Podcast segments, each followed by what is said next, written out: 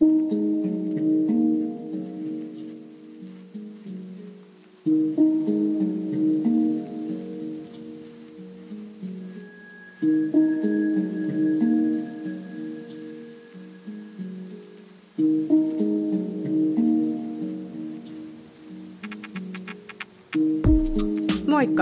ja tervetuloa Propagandaradion ensimmäisen jakson pariin. Mä olen Pilvi ja me voitais nyt jutella vähän salaliittoteorioista.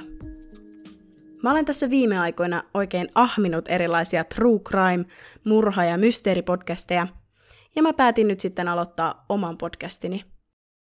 Mä käsittelen aihetta, jota mun mielestä ei ole vielä kauheasti suomenkielisissä podcasteissa käsitelty, eli salaliittoteorioita – Mä olen aina ollut kauhean kiinnostunut kaikista mysteereistä, oli se sitten oudoista kuolemista tai katoamisista, selittämättömistä paranormaaleista ilmiöistä tai luonnonkatastrofeista.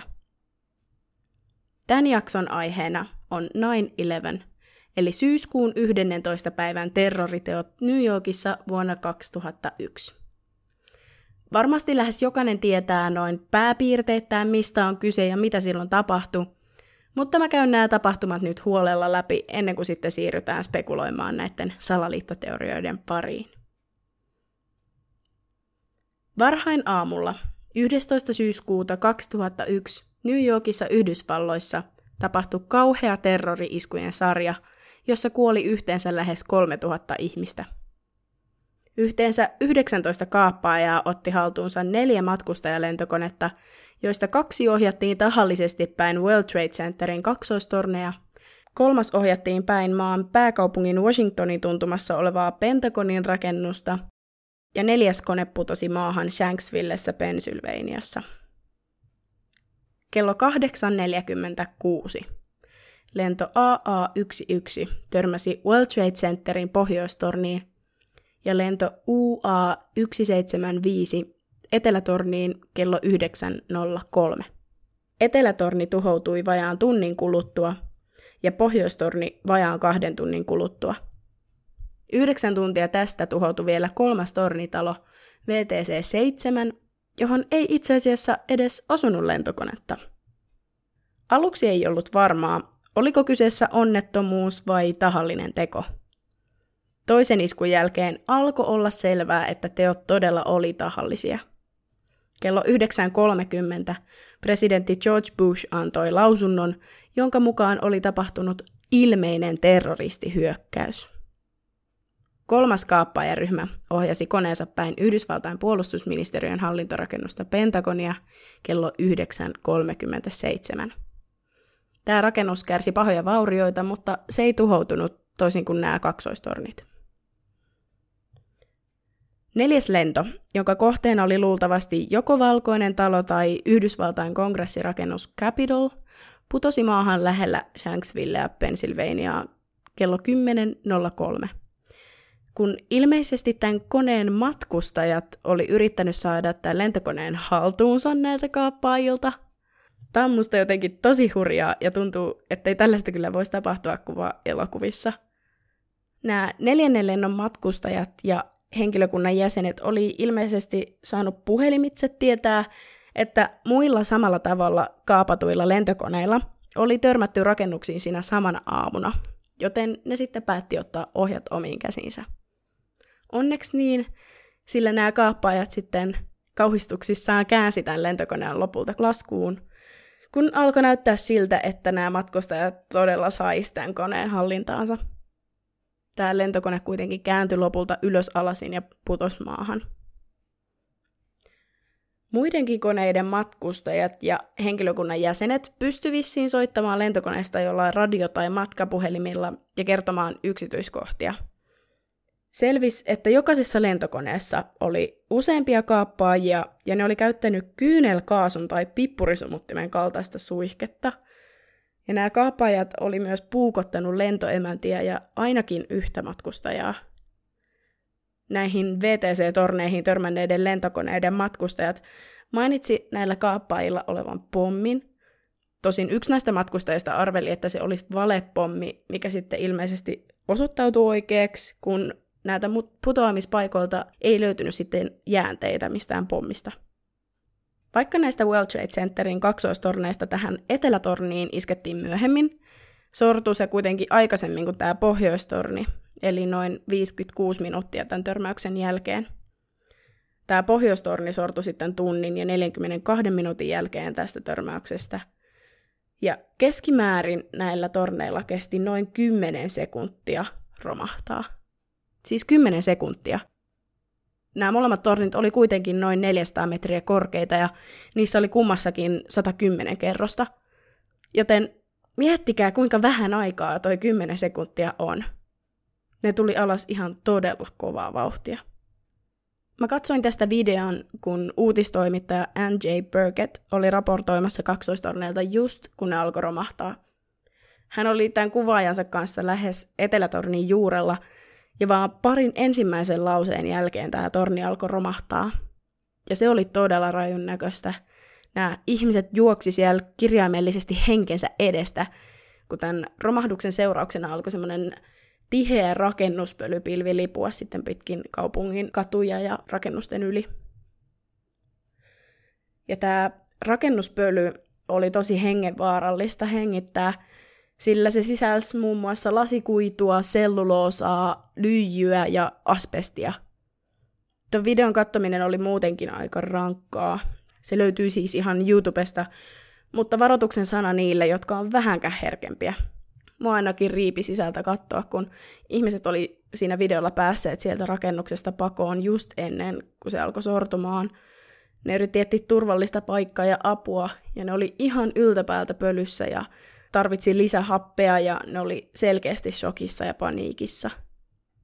Myöhemmin videossa näkyy myös tämän pohjoistornin sortuminen ja sitten sama pakeneminen pölyltä, joka tunkeutuu oikeastaan joka paikkaan.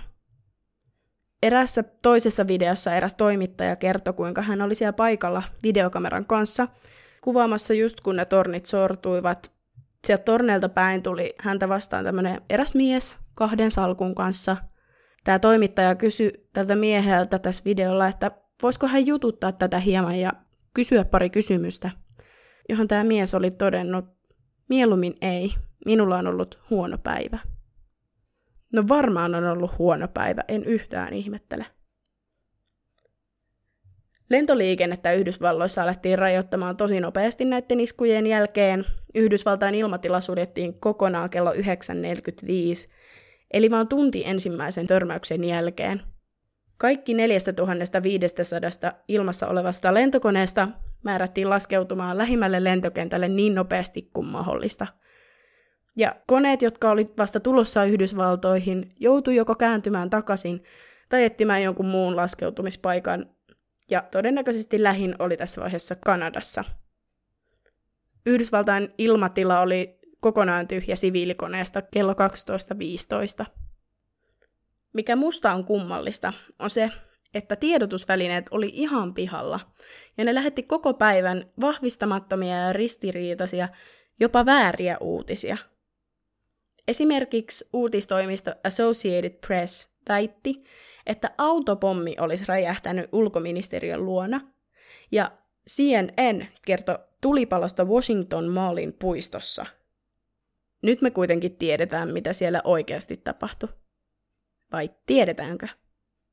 No seuraukset ainakin tiedetään, sillä näissä iskuissa siis kuoli lähes 3000 ihmistä joista yli 2700 sai surmansa kaksoistorneissa ja niihin lentäneissä lentokoneissa. Välillisesti tämän iskun seurauksena on kuollut vuoden 2016 heinäkuuhun mennessä vielä ainakin 1064 ihmistä, jotka on lähinnä syövän saaneita pelastustyöntekijöitä. Mä itse asiassa luin ihan vastikään uutisesta, jossa taas yksi näistä iskujen pelastustyöntekijöistä oli kuollut syöpään. Eli nämä iskut siis vaikuttaa edelleen ihmisiin. Nämä lentokoneiden kaappaajat oli 19 Al-Qaidan terroristia, jotka toimivat Osama bin Ladenin ja Khalid Sheikh Mohammedin komennossa. Motiivikseen bin Laden on kertonut netissä julkaistussa kirjeessään taistelevansa amerikkalaisia vastaan, koska te olette hyökänneet ja hyökkäätte yhä meitä vastaan. Tutkimusten perusteella VTCn kaksoistornien sortumisen syynä pidetään näiden lentokoneiden törmäysten aiheuttamia rakennevaurioita ja tulipaloja. Tämän VTC-7 romahdus puolestaan aiheutui tulipalosta, joiden vuoksi rakenteet pettivät. No, jos nyt viimein mentäisiin sitten niihin salaliittoteorioihin. Näitä syyskuun 11. päivän iskujen salaliittoteorioita tukevaa ryhmää kutsutaan muuten 9-11 totuusliikkeeksi. Tällä liikkeellä ei ole yhteistä näkemystä siitä, että kuka näiden iskujen syyllinen on, mutta he siis on yhtenäisesti sitä mieltä, ettei nämä viralliset näkemykset, kuten Yhdysvaltain hallinnon näkemys, ole ihan totta. Pelkästään jo näistä VTC-tornien iskuista on kolme erilaista hahmotelmaa ja versiota, ja ne voidaan jakaa ikään kuin vahvuusasteiden mukaan. Ja tässä vahvuusaste tarkoittaa siis sitä, millä tasolla uskotaan tämän Yhdysvaltain hallituksen olleen mukana tässä turman aiheuttamisessa. Ensimmäisen, eli heikoimman version mukaan, tästä tapahtumasta oli olemassa jonkinlainen salajuoni, jotta saataisiin peiteltyä hallituksen virheitä ja epäpätevyyttä. Sen mukaan tapahtumilla peitettiin riittämättömiä terrorismin vastaisia strategioita, ja tämä versio jopa väittää, että sotilaalliset vastareaktiot hyökkäykseen oli riittämättömiä ja epäpäteviä. Eli siis, että hallitus ei itse ollut junailemassa tätä, mutta se jollain tasolla tiesi siitä, mutta ei tehnyt mitään. Toinen versio linjaa, että hallitus oli tietoinen siitä, että hyökkäykset tulisi tapahtumaan, mutta tarkoituksella jätti ne huomioimatta tai jopa tietoisesti ja aktiivisesti heikensivät Yhdysvaltain puolustusta tämän tapahtuman sallimiseksi. Varsinkin aluksi tämä versio oli suosittu, ja varsinkin erilaisten tiedustelupalveluiden työntekijöiden keskuudessa, jotka ilmeisesti tiesivät jonkinlaisia ennakkotietoja tästä iskusta, ja väitetään, että näiden tiedustelupalveluiden työntekijöiden työtä näiden iskujen estämiseksi jätettiin huomioimatta tai jopa häirittiin. Kolmas ja kaikista vahvin ja rajuin teoria on mun ja myös monen muun suosikki, ja siitä mä kerron nyt vähän enemmän kuin noista kahdesta aikaisemmasta. Tämän teorian mukaan siis iskuja ei järjestänyt alkaida, vaan joukko henkilöitä Yhdysvaltain hallituksessa ja viranomaisissa, tai että tällaiset tahot olisivat tavalla tai toisella sitten vaikuttanut tähän asiaan. Ja tähän siis suurin osa tämän 9-11 totusliikkeenkin edustajat uskoo. Heidän edustajiensa julkaisemien tutkimustulosten mukaan VTC-tornien tuho ei olisi ollut mahdollista pelkästään lentokoneen osuman ja tulipalon seurauksena, vaan lukuisat todisteet viittaa, että nämä tornit tuhottiin käyttämällä räjähteitä ja että tämä United Airlinesin lento 93, eli se neljäs lento, ammuttiin alas. Useita räjähdyksenomaisia ääniä kuultiinkin vielä monta sekuntia senkin jälkeen, kun nämä lentokoneet oli jo törmännyt niihin torneihin. Toinen versio näistä räjähteistä on, että ne olisi räjäytetty hallitusti hieman ennen iskuja, tai että ne räjähteet olisi voinut olla myös niissä törmänneissä lentokoneissa. Nämä tornit siis luhistui ja romahti siististi ylhäältä päin, jonka sanotaan myös tukevan tätä räjähdysteoriaa. Tätä on kuitenkin yritetty teorian ulkopuolelta selittää sillä, että kerrosta tukevien pilareiden lämpösuoja tuhoutui tämän lentokoneen osuttua siihen – jonka seurauksena nämä pilarit laajenivat tulipalossa niin, että ne sitten aiheutti tämän samanaikaisen romahduksen. Mutta jonkinlaista todistusaineistoa tästä räjähdysaineiden käytöstä näiden VTC-tornien tuhoamisessa on kuitenkin pystytty näyttämään. Ja olihan se nyt vähän kumma, se tuli se koko yläosa yhtä aikaa sieltä alas. Tästä siis voi katsoa myös videoita, joita löytyy helposti esim. YouTubesta. Näitä räjähteitä siis pidetään tutkimusten mukaan fyysisesti ja näihin olosuhteisiin nähden ainoana mahdollisena vaihtoehtona ja sitä virallista näkemystä ja kuvausta ihan täysin mahdottomana. Epäilijöiden mukaan nämä romahdukset tapahtu aivan liian nopeasti ollakseen vain lyhytaikaisten tulipalojen seurausta. Tämä totuusliike vaatiikin nyt uutta tutkimusta näistä hyökkäyksistä, koska ilmeisesti näissä alkuperäisissä virallisissa tutkimuksissa on jätetty huomioimatta paljon todisteita, todistajan lausuntoja ja jotain oleellisia kysymyksiä tästä. Tätä teoriaa on pyritty kumoamaan sillä, että asiantuntijat räjäyttää ja romahduttaa rakennuksia alhaalta päin eikä ylhäältä. Ja myös näiden räjähteiden salakuljettaminen olisi vaatinut aika kovaa työtä. Mutta mun mielestä mikään ei ole mahdotonta näin suuressa mittakaavassa. Mä luin Iltalööpin vanhasta uutisesta, että myös presidentti George Bush olisi vähintään tiennyt iskuista etukäteen, tai jopa junaillut koko homman. Näiden iskujen aikaan hän oli ollut Floridassa kouluvierailulla, ja ilmeisesti hän olisi tiennyt näistä ensimmäisistä lentokoneen törmäyksistä jo astuessaan sisälle tähän luokkahuoneeseen. Hän kuitenkin istui tyynesti alas lukemaan kirjaa lasten kanssa – Saadessaan korvaansa hieman myöhemmin tiedon toisenkin tornin osumasta ja siitä, että Amerikkaan hyökätään, ei presidentin ilmekään värähtänyt, vaan hän jäi tähän luokkahuoneeseen lukemaan niitä kirjoja. Hänen turvamiehensäkään ei kuulemma vieneet häntä turvaan, joten eikö tämä jo olisi viesti siitä, että hän ties tasan tarkkaan, mitä tulisi tapahtumaan, ja että hänellä ei ole mikään hätä tai kiire mihinkään. Bush on itse kertonut halunneensa näyttää rauhalliselta estääkseen paniikin syntymistä. Muistatteko vielä, kun mä alussa kerroin tämän kolmannen kaappaajaryhmän ohjanneen lentokoneensa päin tätä Yhdysvaltain puolustusministeriön hallintorakennusta Pentagonia? No, siitäkin on saatu aikaan teoria, ettei kaikki tosiaan mennytkään ihan väitetysti, vaikka aikamoinen kaos sielläkin sitten saatiin aikaiseksi. Näiden Pentagonia koskevien salaliittoteorioiden mukaan tämä hallintorakennus kärsi ihan liian pieniä vaurioita, jos sinne kerran olisi iso matkustajakone törmännyt. Ja tämä reikä olisi ollut suhteellisen siisti ja ilmeisesti ympyrän muotoinen, vaikka lentokoneessahan on siivet. Viranomaisillakin oli epäselvää, että oliko siellä nyt kone oikeasti osunut johonkin vai ei. Väitetäänkin, että Pentagoniin olisi osunut ohjus, pienlentokone tai miehittämätön helikopteri. Tältä alueelta kuitenkin löydettiin runsaasti lentokoneen osia, ja monet oli kuulemma nähneet koneen kiertelevän tämän Pentagonin yllä ennen sen iskeytymistä rakennukseen.